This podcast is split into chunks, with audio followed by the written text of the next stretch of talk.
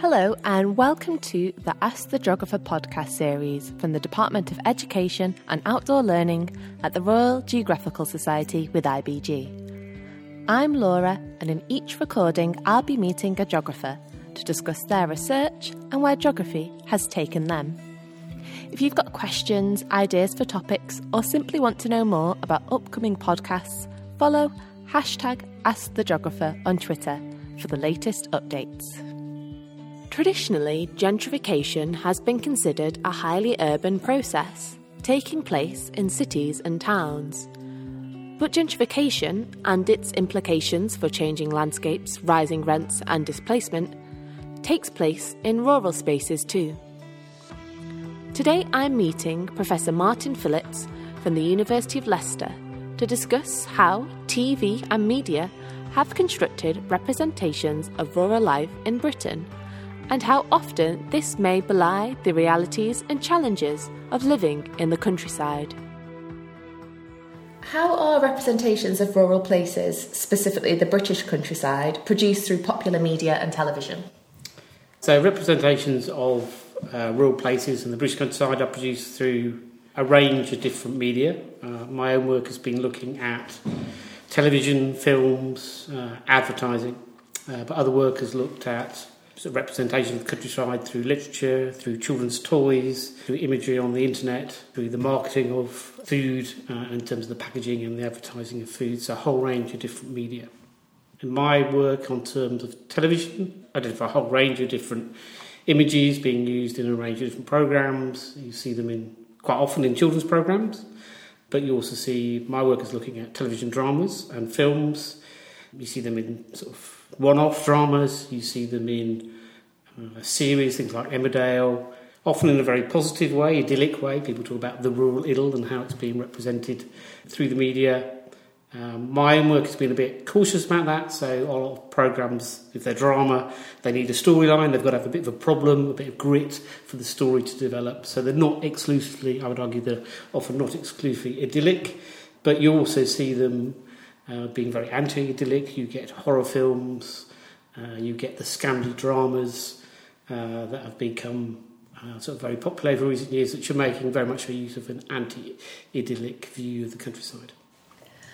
How do these imaginations combine with reality to produce rural environments?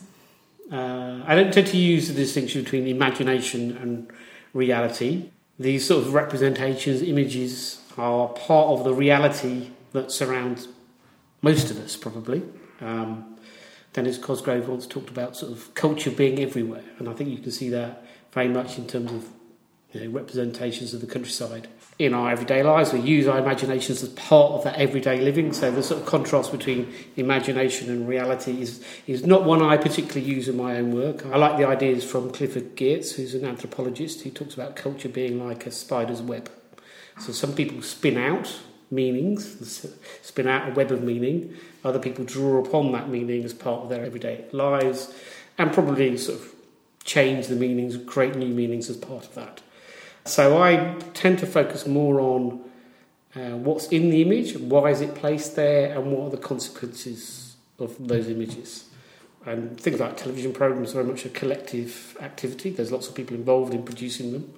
So there'll be a whole range of different skills and ideas and practices that go together to, to produce that final outcome. So it might not be quite the sort of uh, it might not be quite what any one person expected. Um, one of the things we, when we talk to television producers, they often don't know what works.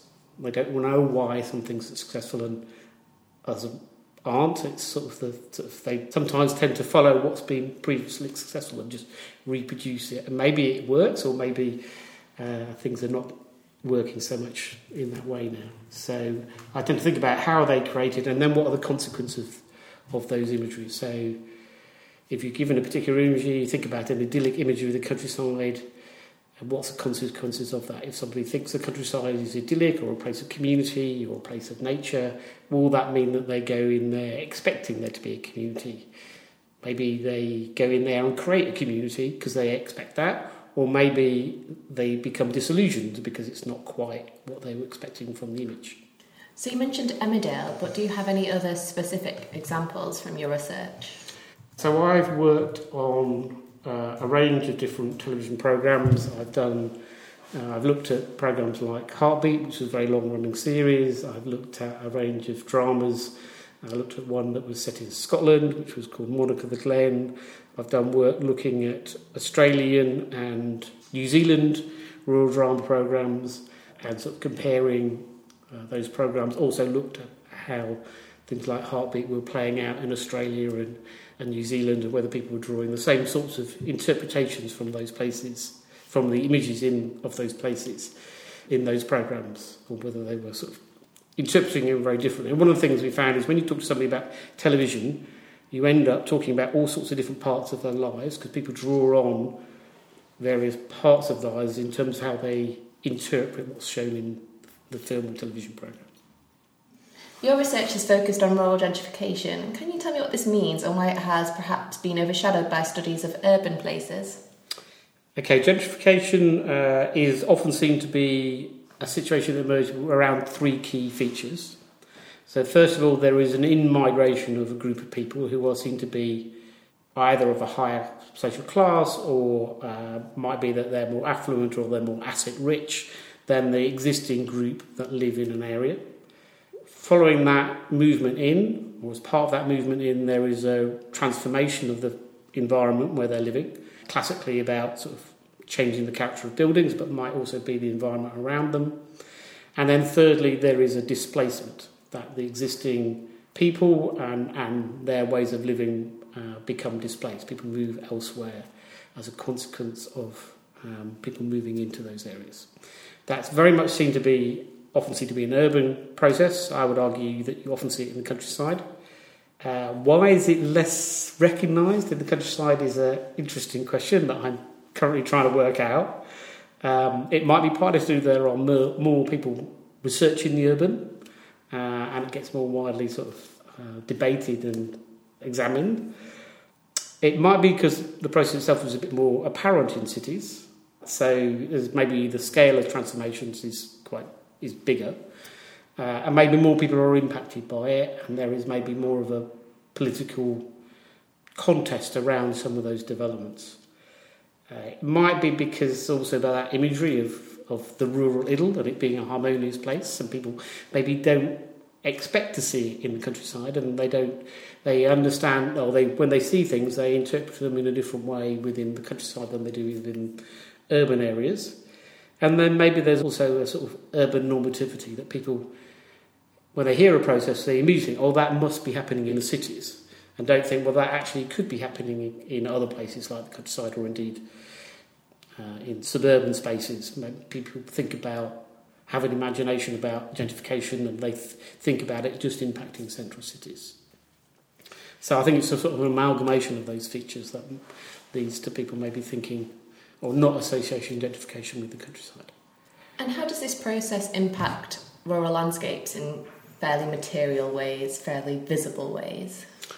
Uh, okay, so one of the things is that transformation of the environment and the sort of buildings. So the sort of, in the case of rural gentrification, one of the most classic ways that people come to understand it or see it is through the, the barn conversion, conversion of a property from an agricultural building into a place of residence. So you get those sorts of uh, transformations of buildings. It doesn't have to just be barns, it can be a whole series of, of buildings that get transformed.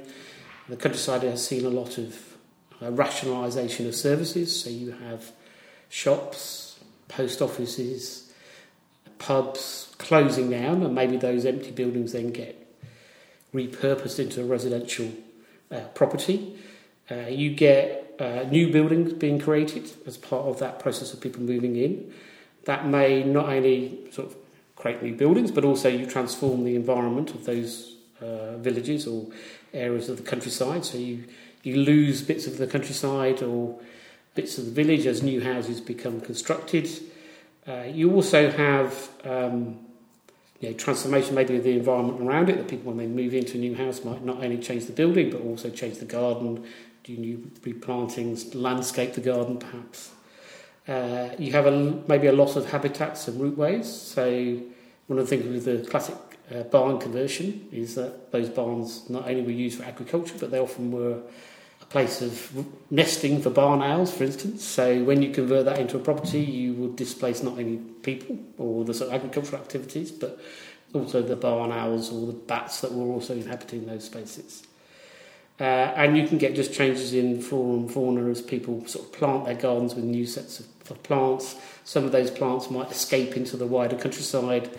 That will also transform that environment. Who might be displaced, marginalised, or potentially excluded in this process?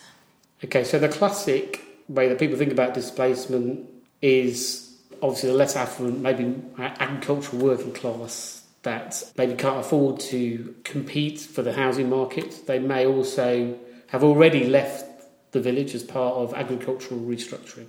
So it may be that the the labour force sort of left the village and they were then empty houses then became gentrified. So there may be sort of process of displacement that slightly precedes the process of gentrification, or it may be that uh, still living in the village and then house prices increase and they can't afford to maybe uh, pay the rent. So the landlord might think, well, it'd be better off if I converted that property uh, either to rent it to a new person coming in or maybe sell it on to somebody who wants to have it as a home and then sort of gentrify the property.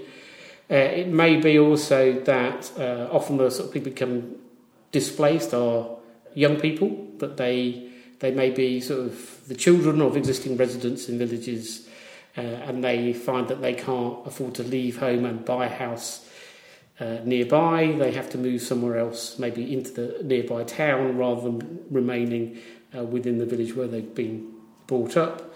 Uh, it may be that displacement can occur through sort of subtle ways as a, as a place changes. People may feel that they no longer feel at home there, that it's quite literally sort of changed the character of the place uh, and the people that they knew and the sort of uh, activities that went on in that place are no longer happening or not there's not so many people going to those so they may in a sense choose to go somewhere else because of the character of the place has changed for me, that's also a part of that process of displacement.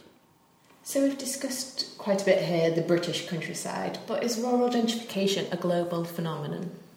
Yeah. Interesting question, um, and one we were again trying to sort of understand a bit. It's clear that what happens in the countryside and in a sort of a rural village in, in Britain is um, impacted by what happens in what other areas in wider spaces.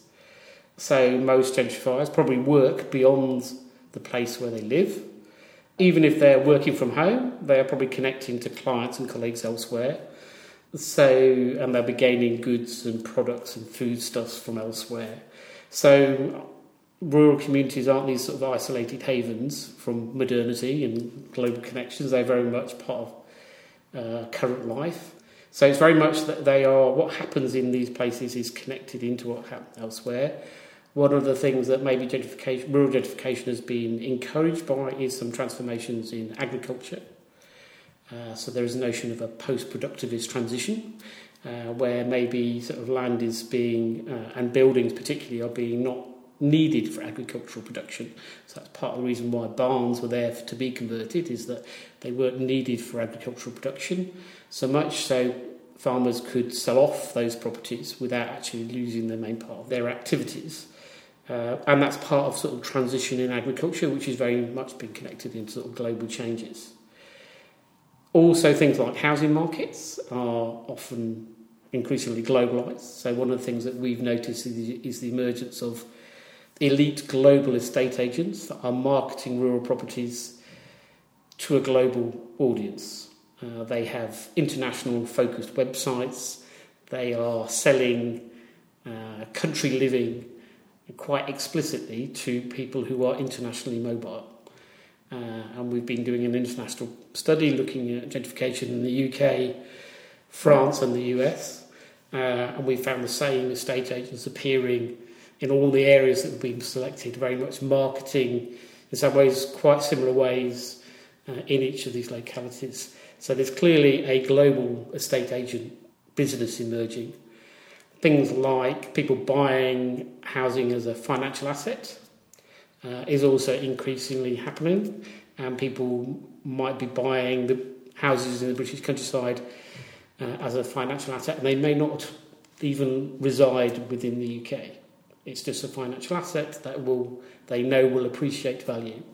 So in all sorts of ways, the gentrification is is interconnected. It's relational. What happens in some of these places being gentrified is not conditioned just by what happens there, but is very much conditioned by wider social relations. The sort of second question about how widespread is it is again a very interesting question in the sense we don't know. There aren't enough studies of rural gentrification to really sort of get a clear sense of what the overall pattern is. It is clear that it happens in many countries. It's not just a British phenomenon. So one of the reasons that we've been studying France is people have said, oh, there isn't gentrification happening in rural France. Um, we very much think that it is happening in certain locations within France. It's often not described as gentrification, but we think it has all those three hallmarks of gentrification. Uh, it's certainly happening in areas uh, in uh, Latin America. Uh, there's some interesting examples where people have been migrating to North America for work and then sending remittances back to their uh, relatives in countries in Latin America who have been refurbishing their properties and sort of changing it. So there is sort of a, a gentrification process going on there. I've been doing work in uh, Japan, uh, and again, I think you can see processes of gentrification occurring there. And there's been quite a lot of work now emerging uh, in places like China, arguing again that you can see these processes of gentrification happening. One of the, the issues is about how it might be happening in different ways in different places, and it may not. Maybe we need to to rethink some of our understandings of that process of gentrification and learn from what's happening in these places beyond the sort of global north. Thinking of other forms of nature, how might wilderness be gentrified too? Uh, wilderness uh, is often seen as this natural, unspoiled space, but it's often socially produced. So nature is is some of these wilderness areas are being have been socially produced now, sort of and they aren't this unspoiled environment, uh, which obviously is partly what maybe attracts people because they think it is this unspoiled environment. Some of the work that we've been doing in the UK has looked at how some of these areas of wilderness, partly working out where are these areas of wilderness. One of the things working with people in the US, uh, they go, You haven't got wilderness. We've got real wilderness because it's hours before you get to it. And if we use some of the ways that they've defined wilderness and we apply it to the UK, yeah, we find no areas fit their definitions of wilderness. So we've been trying to think about our own ways of thinking about wilderness, very much looking at it in terms of places where there may be seem to be less connection to major urban centres than there are in, in other areas of the countryside. Um, many of those areas of wilderness have a series of protections placed on them. And partly that might restrict gentrification. Uh, it might restrict the building of new buildings in some places like national parks, although often quite uh, select building is allowed. And again, maybe very people who have high incomes can afford to, to spend money by building quite high quality, uh, well designed buildings that are get through planning permission. But we've also found that sort of wilderness, that attraction to wilderness, often means that the house prices in those areas increase, and there is, without that process of redeveloping housing, there is still that process of displacement as existing residents can't afford to live there as rent prices increase. Uh, things like Airbnb might encourage that sort of increase in, in rental prices within certain communities that might displace people. And also, there may be gentrification in the areas just neighbouring areas of protection. So, one of the things we've identified is that you can see areas sort of around national parks becoming areas which are quite gentrified. Uh, so, people have quite good access into wilderness, even if they aren't able to actually live within uh, those areas of, that have been designated as protection. I've been working with Darren Smith, a colleague from Loughborough University, uh, and in an earlier study, he's worked on um, places in Calderdale uh, and talks about how there is maybe a different form of gentrification occurring in sort of hilltop or moortop locations than happens within the valley. So different people groups of people might be attracted to sort of different types of environment, different types of landscape, um, and so uh, yeah, that's that's a very good case study about different groups of people maybe choosing different environments to, to move into, and some people moving into wanting that sort of solitary wilderness experience on moortop, while other people might want to live more in a community and may favour more of a valley type location with a sort of slightly larger settlement.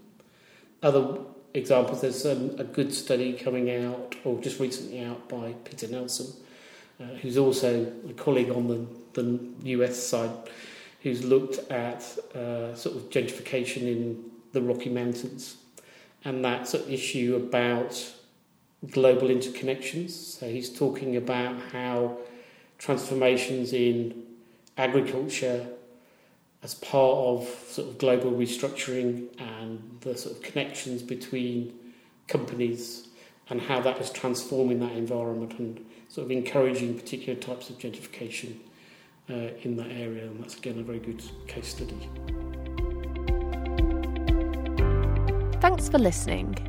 If you'd like to discover the latest updates on learning resources and events, visit rgs.org forward slash schools or follow us on Twitter at rgs underscore IBG schools.